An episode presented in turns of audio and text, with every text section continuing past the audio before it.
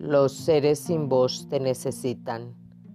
Dona comida, no los abandones.